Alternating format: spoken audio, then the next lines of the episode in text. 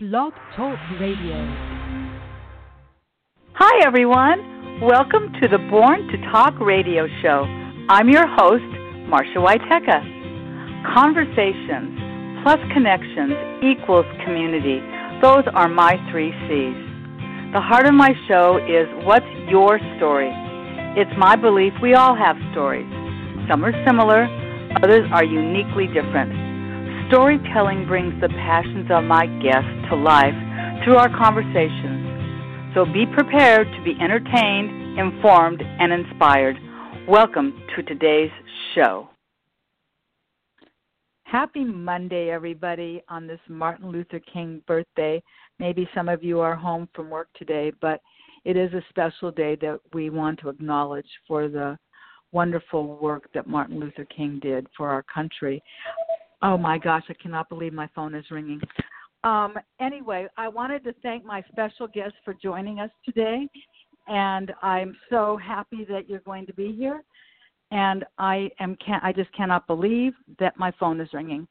All right, that's okay. This is a live radio show, and sometimes these things happen, even though I make myself a note to unplug my phone. Whew, take a deep breath. We're moving forward. I'd like to tell you about the guests that are joining me today. Keith Wilkins is joining me today. That my guests are from the Seaside Seabird Sanctuary that's located along the Gulf Coast of the Indian Shores in Florida. And Keith is the operations manager of the uh, Seaside Seabird Sanctuary. Welcome to the show, Keith. Thank you. Thank you. Pleasure to be on. Thanks for having me. You're welcome. And Melissa Dollard is also with us today, and Melissa was the first person I met when I when I walked into the sanctuary, and she is a wildlife rehabilitator. I want to welcome you to the show as well, Melissa. Hello, thank you so much for having us. You're welcome, and I apologize for that phone ringing. I tell people make sure you're in a quiet place, and then what happens? My phone rings, so I my my real apologies but the, you know it happens right? This is when it is what it is. Uh i wanted yeah. to just say that i visited um tampa um this past december with my my nephew and nieces paul jennifer and karen fleming. They're from D- the detroit area and they asked me if i would like to meet them in florida in december and i thought well sure. And they know how much i love birds Okay, and any, anybody that knows me actually knows that.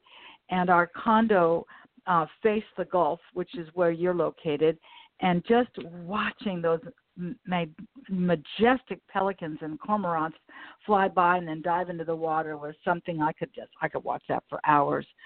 Um, and one of the places that we visited was your seaside seabird sanctuary because very close to where we're staying and I was just awestruck by your facility and seeing so many birds up close and personal.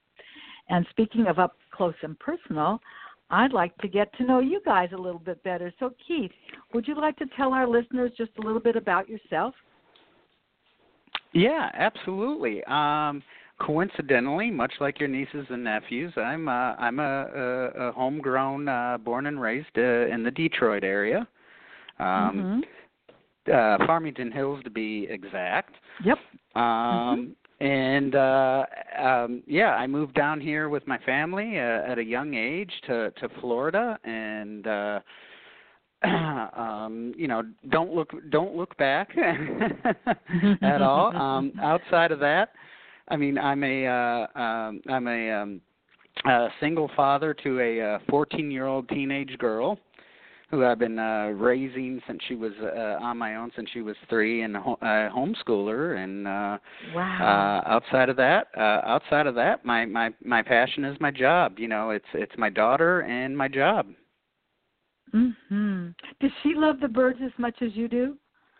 Oh my God, yes, she does. She actually volunteers uh, uh, three days a week here at the sanctuary. Uh, she'll do, she she works in the gift shop, and then she'll also do mm-hmm. tours and that and then she'll go off whenever we do an off-site event like go to schools and and take uh some birds with us and do presentations mm-hmm. she'll go and it's it's it's she'll get up on stage with an owl on her arm and teach uh school kids about birds and rehabilitation and all that and it's she loves it oh that's Oh, I just that's just that's so cool.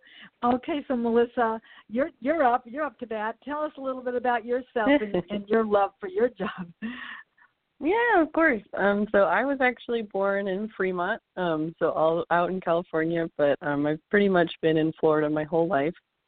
Um, I have a bachelor's degree in animal biology from the University of South Florida, and I've been doing wildlife rehabilitation for the past five years, and that's all through you know volunteering, you know doing internships at certain clinics and things like that. So um, it's kind of been I've seen a lot of different things. You know, did an internship out on Vancouver Island, and then worked with mm. um, the seabirds here in Florida. So um really yeah birds have been a big part of my life for a very long time and you know i i've gotten to work with sea turtles you know, rep, you know, other reptiles uh the oh. possums oh. and raccoons as well but birds have always had a big place in my heart so uh, finding the the position at the seabird sanctuary was a really great opportunity and um it's been an awesome uh, awesome year i started at the sanctuary back in 2017 so oh that's so cool I I don't yeah. you know honestly to be perfectly frank I really didn't know what a sanctuary was. Um I don't I just because I guess I've never been to one and I I really do want to to investigate if we have those kinds of sanctuaries here on the west coast. I would think we do because we have very many of the similar birds. We do not have the white pelicans as far as I know. Are they, are they native to to the East Coast, the the, the white pelicans? Um, they actually mm. come from a little farther inland, so the, you actually will see oh. them like in the Missouri area, um, and then they oh. actually migrate down south towards South America. Um, but Florida is one of their stops that they take, so not as frequently in the area that the sanctuary is, but a little bit south of us is a really popular stopover for them. So yeah, well, we we have the blue herons here. We even have green herons here. We have the egrets and like we have the brown pelicans. And frankly, when I am stressed out, what I do when I have to get away from this computer screen is I grab my camera and I go down to our local marina just so I can photograph those pelicans because they're the most odd looking um, they remind me of a prehistoric animal. Their their bodies are just I don't know. They're just so different. But but we'll, we'll get to the pelicans. But before we do that, Keith, why don't you give us just a little of the history of the seaside? It's it's like so, so, so, so, so, so the seaside seabird sanctuary. Tell us a little bit about it. Yeah, absolutely. Um, we are. Um, we were uh, uh, founded in uh, July of 2016, so we're still we're a relatively new organization in, the grand scheme of things. Um, we uh, we're a, a 501c3 nonprofit uh, organization. Um, we uh, moved into our current location where you visited uh, last month um, mm-hmm. in September of 2016, and basically it was the facility that we had had been a um, a uh, wildlife uh, uh, avian uh, rehab and sanctuary facility ever since the early 70s, but the organization mm. that was here at the time um, closed up. Uh, um, into er, uh, in uh, 2016. So we we were formed and we moved into their their facility, and um, in order to ensure all the birds that they were caring for. Uh, nothing happened to them. We made an agreement to where we would uh, inherit all their their permanent residence that was here at the time and everything. Mm-hmm. And um, our main mission is, is is pretty simple. What we do is we uh, rescue, uh, treat, rehabilitate uh, sick and injured wild birds. Even though we are called a, a seabird sanctuary, we actually uh, rehabilitate and treat all wild birds, whether they're a seabird, whether they're a, you know a, a, a land bird, a songbird. It does it doesn't it doesn't matter. All all all bird all wild birds and uh, we mm-hmm. do that with the hopes of being able to release them back into the wild, um, which is is where they belong. Sure, sure. I, I and you know that's that's really interesting that you talked about the fact that while the name of your um, sanctuary is Seabirds, um, in reality, I mean, I had I was just I don't know I was so excited to be there, and I think one of the first birds I came across were the owls, and it's like, oh, that's not a seabird, and and then I saw um um what I think did I see a, a, a falcon? Is that what I? No, what was that? Was that a? No. What what was, um, pr- what was that? uh, probably our uh, red-tailed hawk that we have. That's what it was. Yep, it was That's a red tail hawk. That's probably what hawk. you were looking at. Yeah. I, it sure was. It was a red tail hawk, and um, you know, I I get Cooper's hawks in my backyard because I feed the birds. I'm like kind of like what is that, a Mary Poppins? Um, and um, so I, you know, I really enjoy feeding the birds, but sometimes it does bring along, you know, that that Cooper's hawk that thinks that it's to be back in that yard as well. But um, yeah, I so that is interesting that you that you do rescue more than just the seabirds. How how many people actually um, work at your sanctuary? Yeah, um, uh, currently we actually have uh, eight actual employees, um, which three of them are uh, uh, part time. Uh, the rest of us are are full time, and um, the remainder of what makes up our staff and, and what we really rely on is, is the uh, the countless uh, number of uh, volunteers that we have that volunteer their time to the sanctuary and come in and and do many different types of uh, of jobs for us. Because you know unfortunately with us i mean y- we sit on a 1.5 acre uh facility uh and you know we're running a, a an avian hospital we're running the actual the sanctuary with the permanently disabled birds that visitors can come in so i mean it, it's it's a big operation for you know just just uh, you know uh, eight employees.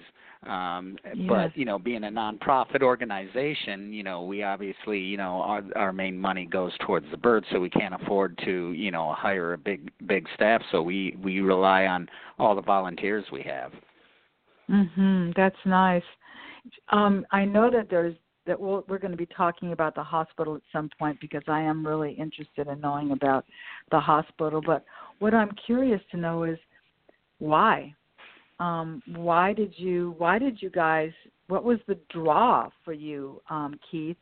Uh, and Melissa, I Mhm. really want to know that same thing from you. Wh- What was the draw that got you into this line of work to start with?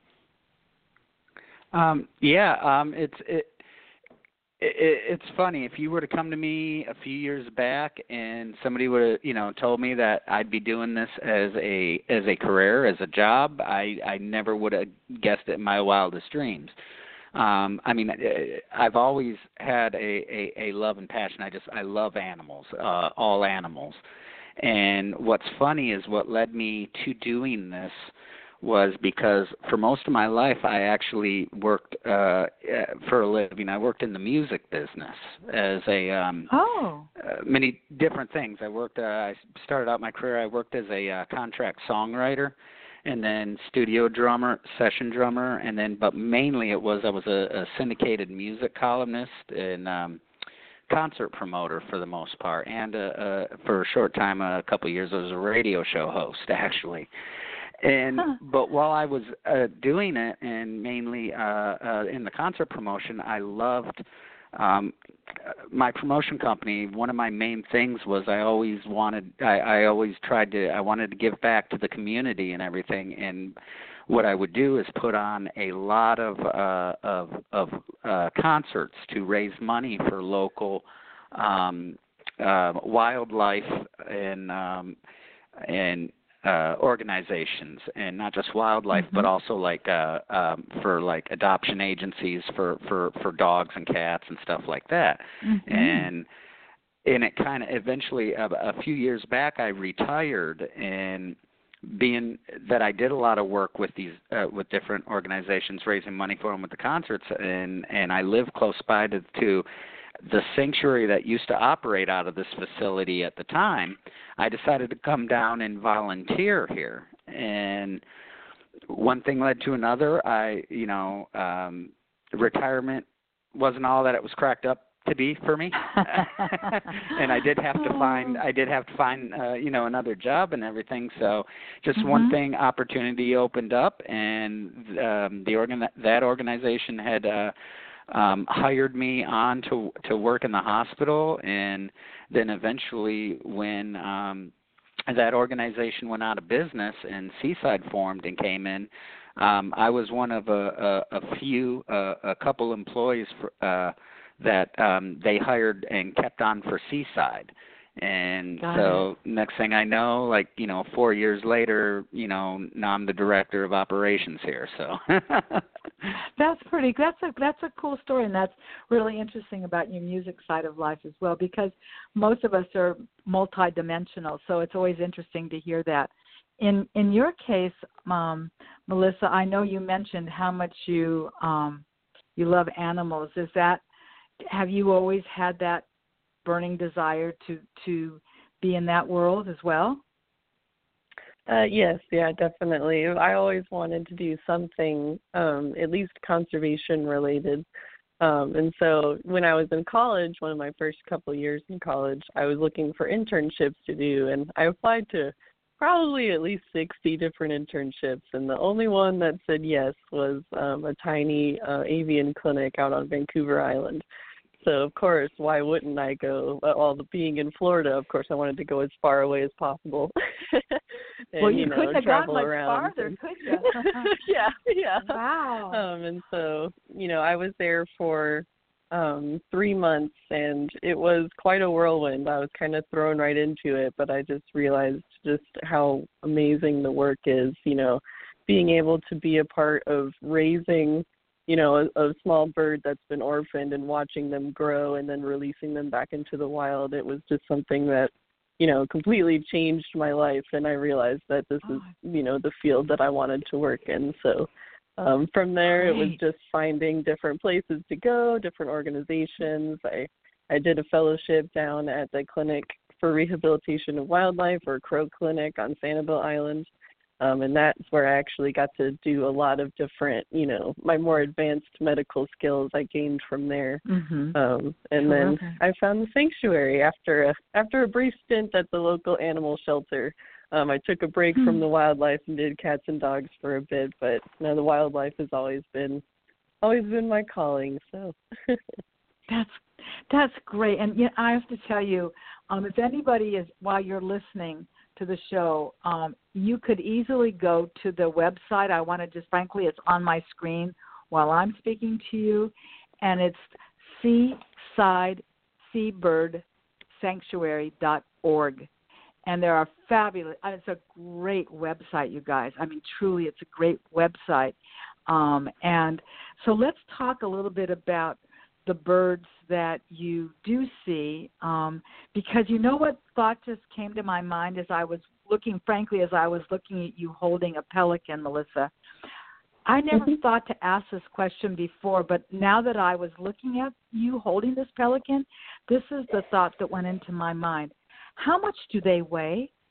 I have no idea how much a pelican before they eat. Oh well, you'd you'd be surprised. Um, birds they have quite a few different adaptations so that they're able to fly. So you'd look at a pelican and you think that wow, that bird must be really heavy with that giant blocky head, and you know their large wings. But they really only weigh about three pounds, um, no, which is yeah yeah two to three pounds are at most. Um, Yep. Now, the feathers are all that- a bit of a trick. Yeah. That's that is that. I'm sorry. That's shocking to me because what was that? What was that rhyme? How much a pel a, a, a bel, uh, you know, I should have written that down because there's that thing about the the pelican and the and the how much they can eat or something. I don't remember how that song that's that Seuss thing goes, but when they're scooping up their fish or whatever it is they're getting, I would think that'd be more than three pounds right there. So um that I had no idea that that is all that they weighed. That's that's that's Mhm. so interesting. Of all the birds, you got to okay, realize so I'm- too I'm- yes. you got to realize too that the birds' metabolisms are so high, faster compared to us, Oh. that pretty much what goes in them comes right out. okay i i'm trying to visualize that and kind of see that too so um um do you admit and treat all birds because i think you do don't you? If somebody um maybe you could kind of take us through how maybe an owl would come to you or or or those i think they were quite beautiful the vultures. How you know i don't think of vultures as a seabird. I don't know if they fall into that category or not. I think of vultures as being sort of over the desert frankly.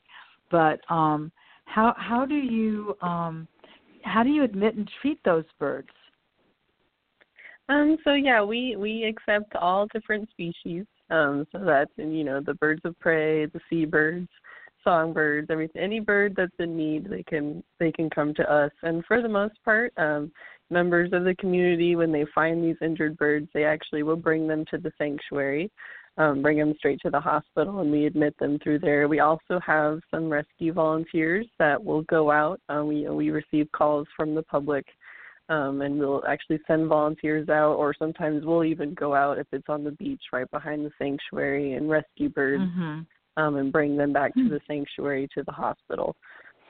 And um, you know, Yeah, depending, it all depends on. I'm sorry, continue. no i interrupted you go i wanted you to finish your thought it all depends on Oh, it's okay. uh, well, just Well, I guess you know, it was- all depends on. go ahead Sorry, it all depends No, on um, you know what what they get admitted with, um, and you know what the kind of injury it is. What will determine what we do for them. hmm I think what makes your location, and I'm sorry I kept interrupting you. What what makes your location so particularly beautiful is you are physically right there. I mean, you don't have to drive miles to get to the beach, and uh, I think that that really must, you know, that location itself, like you said, had been there for 40 years. There's a reason that they were located there. That that's pretty great. Um, I'm still just I'm, I'm amazed um, that pelicans only weigh three pounds. Okay, so what are the most? Co- I really, I'm sorry, I just think this just blows me away. What are the most common injuries um, or ailments that wild birds come into your hospital with? What what what brings them to you? What kind of injuries do they have? Um, so you know, unfortunately, most of the injuries that we do see are uh, at least directly or indirectly caused by human activity.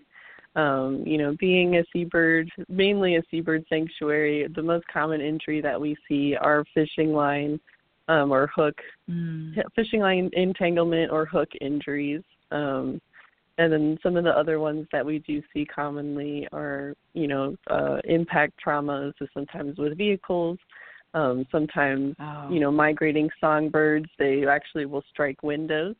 Um, and so that's a common Mhm. thing that we see. We also do unfortunately see um, poisoning, um, heavy metal Ah. poisoning, as well as rodenticide or pesticide poisoning.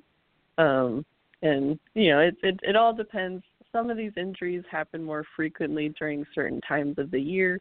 So, you know, like with the window strikes during migration periods, we'll see a lot more of those compared to other times of the year. But um, yeah, those are definitely the three most common things that we see. Wow, I guess I mean I it, I guess it does really make sense. Um and you well we'll talk about some of the birds that that you have there because I I know that that it it's just such a great place. I mean, if people are vacationing in Florida, especially if they're on the Gulf Coast, that is an app. I know there's you know Orlando and Epcot and all those things, and we did those things as well. I mean, I hadn't been to Florida, so I wanted to see Florida, but I must I must say for me, going to your sanctuary was a highlight. It's so well put together, and if you and I mean if you like to grab a camera, you know, um, it is just plus you're doing such good work. I i mean and like i said your website is so well done. Things that you do with children and and your feedings and all of these different adopt a bird all of these different things that you guys do it's it's really fabulous. Um, let me just ask you an, an, another question about the the hospital. Um, Mhm. How many how many birds do you think that you guys would see in a year, and and what what's your success rate with that? Um, so typically, you know, the sanctuary has admitted anywhere from between 2,000 to 2,500 birds a year. Um, you know, sometimes certain events can either make that number grow. Um, just like recently with the red tide event that Florida was facing, we saw a significant Mhm. increase in the number of birds we were treating. Um, but luckily, this past year, uh, 2018, our success rate was 49% um, which is actually a really a really great success rate. Um, generally, the Mm, national average is forty percent. Um, so Good we're we're guys. quite proud of that number. So yeah. Well, I guess so. And but what happens to the birds they can't be released back into the wild? Because that also happens to the other fifty percent. So, what happens to those birds? Um, so you know, it all it all depends on what their injury is as to why they can't be released. Um, there are a lot of injuries that unfortunately, you know, sometimes the only way that our only option is, you know, to end their suffering humanely. But for the other birds that Mhm. cannot be released back into the wild and they would have an excellent chance of having a good quality of life. You know, there it's an injury that they can live with it. It's not going to, you know, bring bring them pain like a you know it's an injury that they can manage uh, you know within a, a Mhm. captive setting we can either keep them at the sanctuary um, and make them a permanent resident with us we also will transfer certain birds to other institutions like the florida aquarium um, or lowry park zoo or busch gardens um, to be on their exhibits as well Interesting. So I'm thinking about I I I go I, I maybe this isn't the right way to do things, but I go to my local Petco and I buy a bag of 33 pound bag of bird seed. I go through a bag a month and I and you know I don't just that doesn't just bring in the doves and the as I call as I like to call them the little brown birds. You know, it also brings the squirrels and the crows and but I mean, as far as I'm concerned, everybody needs to eat, so it's it's it's a it's a free for all, and I don't mind it. But I'm just curious. So, how much, um, Keith? How much food does the sanctuary go through to feed all of the birds that you have in your sanctuary? Yeah, um, well, between um, right now we have uh, about uh, uh, 110 permanently disabled birds that live here at the sanctuary that we care for, and then on top of that we have about the average. Um, uh, the uh, about on average about the 2,000 to 2,500 birds that get admitted into the hospital each year that Melissa was telling me Mhm. about. So between all that, Mhm. um, to just to feed all the birds we just for uh we go through about uh 1750 pounds of fish every week. Uh wow. 50, yeah uh 57 pounds of ground beef per week. Uh 6000 mealworms per week. 140 rats per week. Uh 70 mice per week and uh between crack corn and sandhill crane food which uh uh about 50 pounds per week of that and that's not including all the regular just uh the bird seed fruits vegetables berries you know peanuts Wow. uh shrimp and everything else that we that we feed our birds My gosh. Isn't and and okay, so that that you just described, like that's uh, 1,750 pounds of fish. Did you say that's per week? per week yep Whoa. So that makes me want to ask this question. How in the world do you guys pay for that? um, well, we we are we, we are a 501c3 nonprofit, so we actually rely entirely on um, private donations by the community, people who visit our sanctuary. Um, we do not uh, receive any kind of government funding of any kind. Right. So everything between the food and uh, all the medicine, medical equipment, and you got to realize we're on a 1.5 acre land uh, uh, parcel of land here, so um, Mhm. we have uh, um, electricity, uh, water bills, all that. And just to give you an idea, just to um, um, do take care of the laundry for all the towels that are used in the hospital and around the sanctuary, we have uh, Mhm. two washing machines and three dryers that literally run nonstop every day from 7 a.m. till 4 p.m. So I mean, there's a lot of expense, and that is all.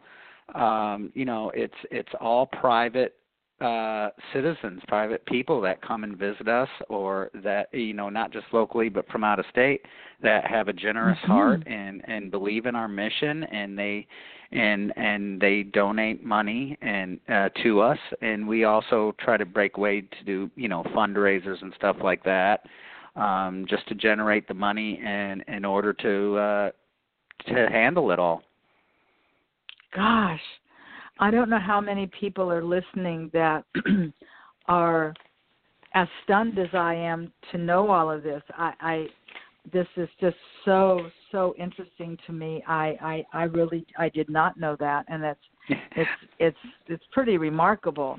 Um, so somebody has to have that responsibility of purchasing and and storing and you know I I just wow that's just amazing. Um, when we when we think about the sanctuary, um, is is it different? Is what you do is what you do there different from maybe other wildlife rehabilitation organizations? Is is there a difference?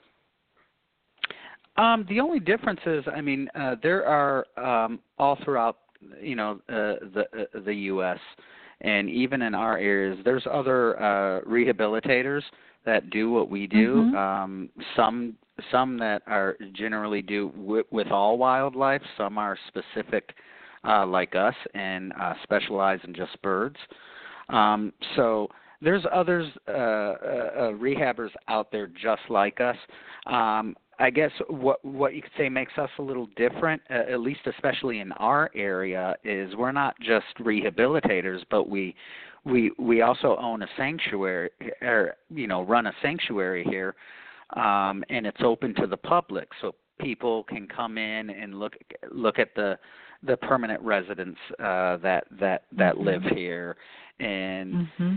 and uh we'll put on demonstrations and that so it's like it's like two different two different sides of the coin we are you know our, our main focus uh, and our main mission is is the rehabilitation side of us and and that's what we're we're here for but we're also like an attraction so people can come in and and see what's going on and and get educated and and watch presentations walk through our educational center and and and all of that.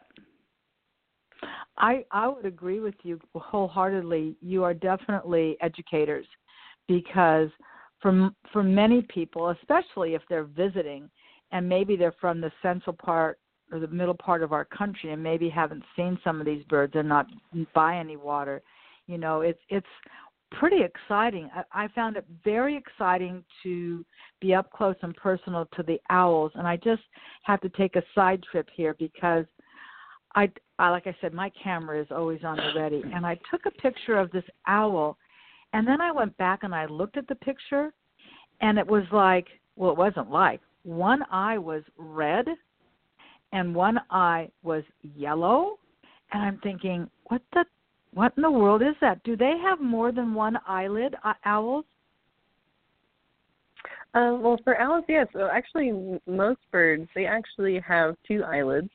Um, one is called the Oh. nictitating membrane, which is um, it's actually a, a, a, another eyelid that comes over uh, usually when birds are in specific to owls when they're actually diving to catch their prey. Um, it comes over. It almost acts like safety goggles, um, so that if there's Mhm. any debris um any debris that won't actually impact their eyes. And then if you know the prey item prey animal that they're trying to catch if they try to you know attack them or anything like that it acts like as another barrier of protection. And then they have their normal eyelids. So um that may be what what your your camera picked up. Was what do you was it really red? I mean, I should send that picture to you and say, really? I, I mean, it it's it's it's kind of cool, creepy, you know. Um, and I thought, wow, what? How did what happened here? Because this eye is open and this eye is closed and this eye looks red and this eye looks yellow, and I I I was just kind of curious about that. I thought, huh, that's very interesting. Um, if if if somebody um, was to come across a sick bird, um, and and they just really didn't know what to do because that happens here too. I we have people here that that rescue hummingbirds. So I mean, first you got to catch it to be able to get it to to support. It's the same thing, you know, with frankly with squirrels or with birds. You know, you see a a bird that's laying in your yard and you're going, "Oh man, what do I do?" So what would people do if they found a sick bird or an injured bird or a distressed distressed bird? How would they? What would they do next? Would you have a hotline or what do they do? Yeah, um, so for for our area specifically, if if they do find an injured bird, they can give us a call. Um, or if you know in your area, you know we always recommend calling your just your local uh, licensed wildlife rehabilitator. Um, and the, usually mm-hmm. the Fish and Wildlife website will have a list of um, people that are licensed in your area.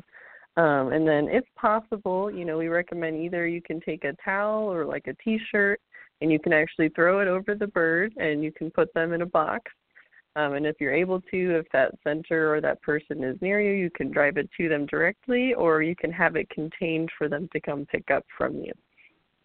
Oh, that's interesting. That that's really good for people to know because it is a question that comes up sometimes. We have a lot of phone lines where I live, you know, and you know, I don't. Rem- I you you have seagulls also. You did you have you have seagulls on in your sanctuary? You do, don't you? Yes. Mhm. Mhm. Yeah, that's what I thought. But do you have ducks? I can't recall. Uh, we don't have any resident ducks. No, we we do treat okay. some. Uh, we do treat them, but yeah, we don't have any that live at the sanctuary. They're not they're they're not they're not residents. Okay, I was just curious no. about that. And you have more than one kind of owl too, don't you? Yes, yes. Don't we you have, have the horned um, owl and then you have the Yeah, we have three different species. We have the eastern screech owls, which are the little that's the smaller owls, uh, and then we have barred Mm-hmm. owls and a, a great horned owl as well. Yeah, they're neat. And I shouldn't say things. I just wrote down the word species so I can use it sound more intelligent. All right. Um, uh, so you had mentioned a little earlier, Melissa, that the way that some of these birds are truly injured is is because people have sort of contributed, whether it's a hook because they're out there fishing. You saw I saw the fishing boats out there, um, and then you see these seagulls that are just like dive bombers. It's so cool to watch them just go into the water. Same with the cormorants; they just you know they just go in. But um, are there other things that that people do that that kind of contribute to to these injuries and sicknesses? Is you know is is is it bad food sometimes that they put out or you know is there other other things that contribute that that people do that cause some of these problems? Um yeah unfortunately um we we do. Um it's not always you know people trying to be you know trying to intentionally hurt anything but you know when when you're at fishing at the pier, um, you know, a lot of people unfortunately just cut their line um, or leave their um, extra line and hooks at the pier. Um, or if mm-hmm. they've accidentally hooked a bird, they just cut the line and leave that bird with a hook and fishing line still on them. Um, so that, you know, Oh. unfortunately can lead to a lot of problems, lead to birds getting tangled with each other, getting tangled, you know, in their roosting areas in the rookeries um, and unfortunately that can you know quite often lead to their death if no one can find them so um Yeah. you know picking yeah not leaving your fishing line behind um and then also you know littering food onto the roadways um a lot of times Mhm. that can bring you know rodents and things like that to the roadside which you know that the rodents are there so owls and other birds of prey will come down to the road to try to catch them and that can sometimes lead to them getting hit by cars um, or getting Oh, you know sure. sideswiped things like that. Um, and then also you know certain uh, rodenticide, glue traps, and things like that for pests and rodents sometimes birds can get caught in those as well, or they can consume Oh. the poison. And um, you know, if something has been killed due to poison, that actually will also poison the bird. So um, you know, it's sometimes Right, it's not always it wasn't meant for them, but it does affect them. So like for instance, rat poisoning, and now the rat goes somewhere and dies, and then the bird comes by to eat the rat, and therein lies the problem, right? Yes. Mhm. Yeah, and Yeah. unfortunately, um, you know, when the bird when the the hawk or the owl actually processes that rat, the poison is actually biomagnified or um, you know, the potency is actually higher once they've consumed that animal. So unfortunately Oh, that can lead to some really um, poor um, circumstances for that bird. So Yeah. Wow. Keith, we haven't spent any time really talking about the hospital itself. So, how many how many on-site are, are they are they surgeons, physicians, veterinarians? What would you how many how many people work in the hospital part? Yeah, we actually have uh, have a, a staff of uh, four actual employees in- the hospital. That would be, you know, Melissa is the uh, hospital director, so she she runs my hospital here. And and does an amazing job at it. I, I, I think every day that uh, uh, that we got her, and um, under her we have we have three other um, uh, staff staff members that work in in the hospital um, to uh, assist Melissa, and then outside that we rely on uh, on volunteers to assist uh, to ins- uh, uh, assist Melissa and and the other staff. So, okay, so so that I'm not confused. So this is called the Marie A. Farr thing, uh, Avian Hospital. So, Melissa, are you are you the one that can um, um, do an IV or pull that that hook out of that pelican's mouth? Is that is that part of what you would do? Yes, yeah. So I am a state and federally licensed to rehabilitate wildlife. So um, it's under my license that we're operating the hospital. And so uh, because I'm not a doctor, um, we don't do any surgeries or things like that at the sanctuary. Um, but I can do uh, pretty, for the most part, at most other procedures. So, you know, removing hooks, sometimes suturing or sewing closed minor wounds or injuries um, Mm-hmm. you know, we'll stabilize wing fractures, leg fractures, everything like that. But um, if it's uh, if it's a bird that requires you know surgery or we need a, an X-ray look at you know their inside or to look at a fracture, um, we do have veterinarians that we take them to that are off-site, and they um, will actually Oh. provide those services to us for free, which is which is wonderful. Oh, isn't that the best? I that's that's that is that is a wonderful cooperation. So if you've got a a pelican that really has a broken wing because he crashed into a boat instead of into the water or whatever, um, you're able to then transport that to one of the local vets and they will they will take care of that bird at no charge. Wow, yes, yeah, they'll do. am- You know, if if they need surgery, if they need if we need X-rays to see exactly what's going on, they will do all of that for us, which is great. I'll say that's that's that's really great. Do you want to? I know we're I'm kind of moving around because I do give you guys a script, but I, I'm I'm I'm just want to just be sort of extra, and it's not like you're not going to know the answers to this. You how many how many different varieties um, at any given time? You mentioned you had 110 residents, I believe. Is that what I wrote somewhere in my notes? That you have 110 Uh, 110 currently living at the permanent at, disabled at the moment. Give me a give me an idea of the variety of some of these birds that that um that that stay at your hotel. I'm kidding. At your sanctuary. As as far as the permanent residents who live here, yes. Yeah, um, yeah, we have everything from. I mean, obviously, you already uh, you had mentioned the owls, the different varieties of owls we have. Um, outside of Mhm. that, we've got a um, do have a, a red-tailed hawk. We've got, uh, um, of course, the um, eastern brown uh, pelicans. which we have about 51, I believe, right now that actually live here.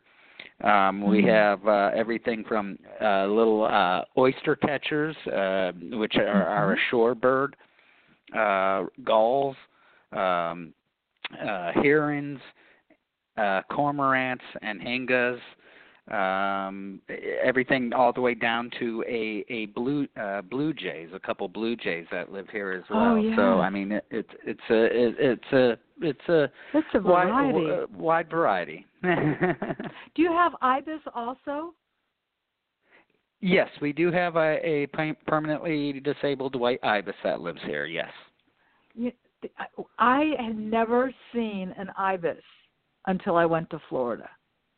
I I just Well, I I so they're really interesting looking birds. You know what? What's funny, Marsha, uh, is years ago, um, way before I got into this and that, I uh, uh, a house I, I owned, and uh, me and my daughter, who was like I don't know, about three or three years, three four years old at the time. Every morning we would wake up, and we'd look out, and in my neighborhood there'd be a flock of ibises that would always go from house to house, pecking at the ground, uh, looking for insects and that. And for the longest time, I kept telling my daughter, I'm like, one of these days I'm going to have to find out what kind of bird that is. I've never seen it before. Oh, that's and to tell you the truth, yeah. now you know it, it's you know it's it's it's like yeah it, it's it's funny it almost sometimes surprises surprises me or and I'm sure a lot of us who who, who do this now for for a living and and this is our passion and and what we do on a daily Mhm. basis sometimes we forget that the average person you know it doesn't know what a lot of these birds are so like you know right now or something i'm rattling off birds to you or something and i'm you know not thinking that you know i'm just assuming everybody knows what kind of bird that is Right. Well, but you're but you're right about that. I I think one of the other birds I saw that um wasn't exactly in Tampa. I would think it might have been more over towards Orlando. Was the spoonbill? Is that what it's called? A spoonbill? Yes Is that? Yeah. You don't have those at, your kinda- sanctuary, do you? no no i mean uh we do have them here in the wild they are you know they are here in the wild in this area but we don't have a uh a permanently disabled one that that lives here Okay. um but yeah they are in the wild and you know there are times when we we would you know they'd come through the hospital and we'd have to to treat but no we do Sure. not have a uh a permanently uh disabled resident one here no Or or flamingos either, right? You don't have flamingos Right, yeah. do you? Yes. no we Okay, don't 'cause- um there are some places in the state of florida that do have uh have uh Uh-huh. flamingos a couple of zoos um Mhm. Busch Gardens you know uh places like that but no we do not Yeah. So you know, I'm telling you, people, you got to go to Florida because, um, I, I besides being at your sanctuary, I did we were able to take advantage of some of these other locations, and I, I'm I'm I'm at a loss right now to exactly where I was, but I was someplace with my family, and you know just seeing the flamingos and the spoonbills was was really really I might have been Epcot I'm not quite sure. But um what would you what would you say that people could do um just to make it safer and less dangerous for wild birds do you have any recommendations over the obvious like not leaving your hooks around Um, yeah, absolutely. So yeah, of course those those uh, little things, you know, just you know, taking everything that you take out, um, you know, to your local park, the fishing pier, everything like that should come back with you, or it should be disposed of properly because you never know those things can end up into our waterways or just end up, you know, unfortunately causing an injury to a wild animal. mm-hmm. Um, the other things, you know, are also just being aware of, you know, what's going on in the environment around us because, you know, we're we're much more connected than a lot of people realize. You know, things that are happening, you know, to certain birds or certain wild animals, they can directly affect humans. You know, it may not be immediate, but it can, you know, in the future. So just being aware of what's going on, you know, following the local conservation organizations like the Audubon, everything like that, and you know Yep. just being aware of you know just certain things that are happening around you and keeping an eye on it and supporting those causes, you know, the conservation of certain species, everything like that. That's just being aware is really a big a big thing that I think would really help a lot of wildlife. You know, it's really funny. Um I had mentioned to you at the top of the hour that we had this enormous wind that came through um last night and we had all this rain, 4 days worth of rain, which is a lot of rain for us and it's especially horrific in the areas where there were fires. Um but you guys and not where you are in Florida necessarily, but parts of the eastern seaboard has just been blasted with snow a record setting below below average you know minus four and minus twenty one someplace. And boston is just going crazy with horrible weather. So does the weather affect the the condition of your seabirds and and affect then who you who you who you see because weather re- related issues happen to these birds um, it it can. It depends on you know the timing of those weather events. So you know, the hurricanes that we had um over the summer and then certain events you know like the the snow events and things like that if they're happening during prime migration periods um it can result in you know bird flocks of birds that were migrating and you know, let's say a storm comes through or the weather conditions become bad you might have like a massive just kind of draw stop off point where all these birds will just be in an area that they're not normally excuse me found in. And that's because they were forced to stop due to that weather. Um we also actually it was uh, the year before there was actually a brown booby um which is a tropical uh seabird um that mainly lives kind of near the Everglades and is like farther nor- farther south in like the Key West area, but he ended up all the way in the Panhandle because hmm. of a really That's... bad um Oh wow, of, um, the weather fog just... conditions. Yeah. oh. That's interesting. And it I found it really just so beautifully charming to just sit on the deck and watch them fly in formation, you know, um um and then circle back. I mean, they really are quite remarkable to to witness these these seagulls are just I mean the the pelicans and when I see the brown pelicans in my where I live and then I see the the ones that have the white the total white heads are is that mm-hmm. is that the distinction between a male and a female or a juvenile and an adult how how do you tell the difference yeah, so um, generally, though, the whitehead um, is a, an, excuse me, an adult brown pelican. Um, so you'll see they have the white and kind of a bit of patch of yellow as well. Um, the mm-hmm. juveniles are kind of a slate gray all over, and they have a very white belly. Um, but as they become adults, that white belly goes away, and they get the the the white and gray streaks um, on their stomach, and then the fabulous white head and then during breeding season their neck will actually turn a chestnut brown and that's how you know that they're um it's in the breeding season but uh for to distinguish between male and female um it's actually the length of their bill.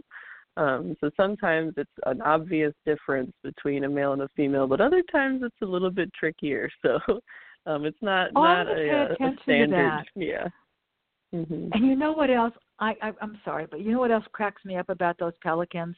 Is when they sit and they're like all scrunched and it's like really you how how you know and then they balance sometimes on a on a very small railing or something like that where i go to watch them.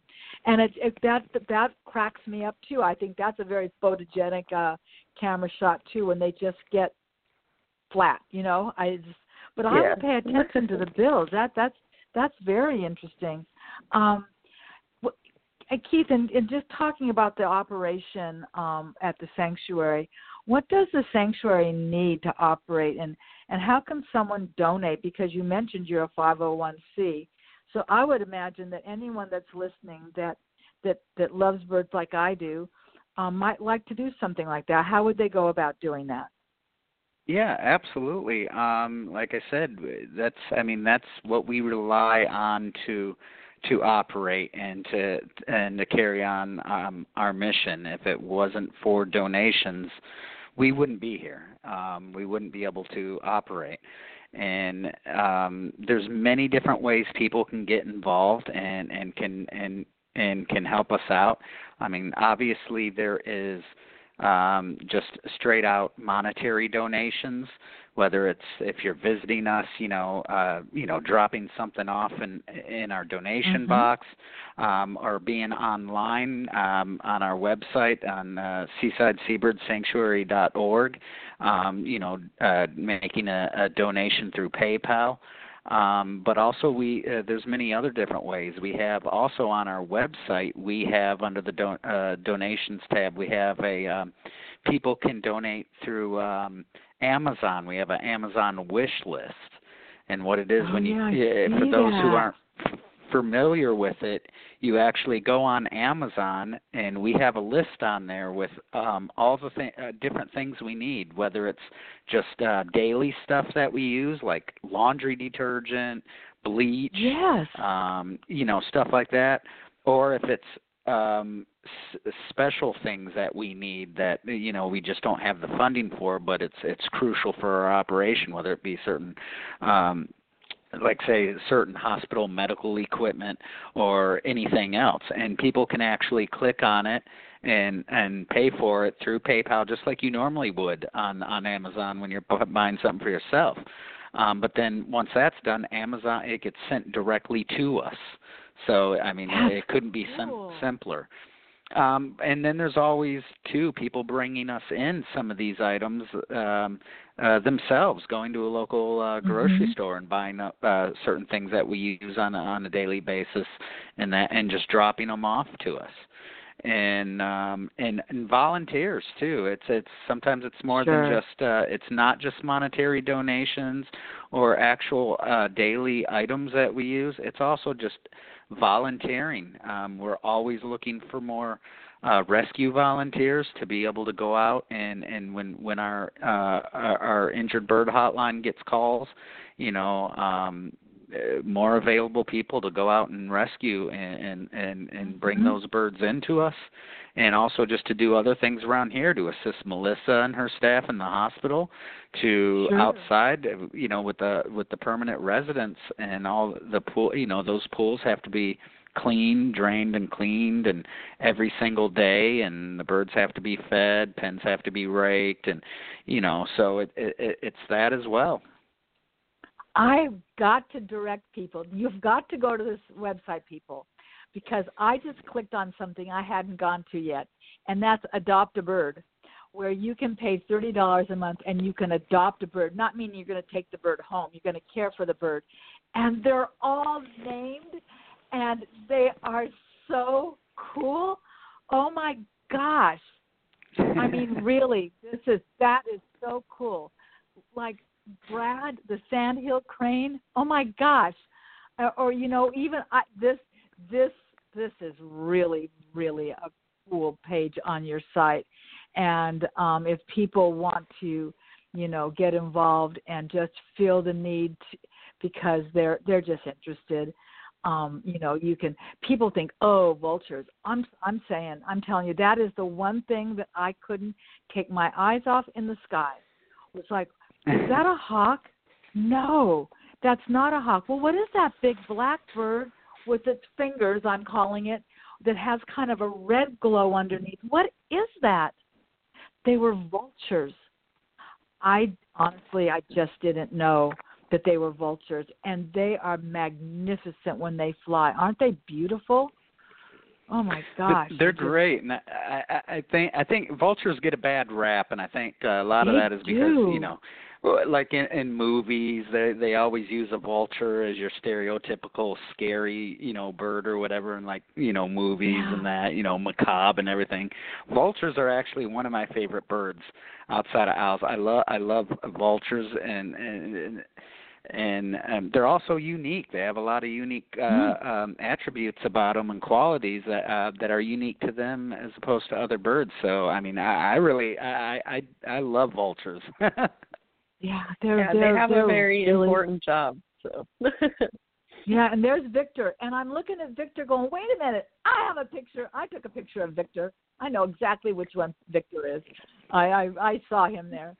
So I, it's just it's sensational what you do, and I'm just so um, happy that you could spend the time with me today, um, talking about something that I truly, really do enjoy, as you can tell. And um, if I ever find myself back in Florida, um, you are one of the stops that I would definitely make because I think what you're doing is just fabulous.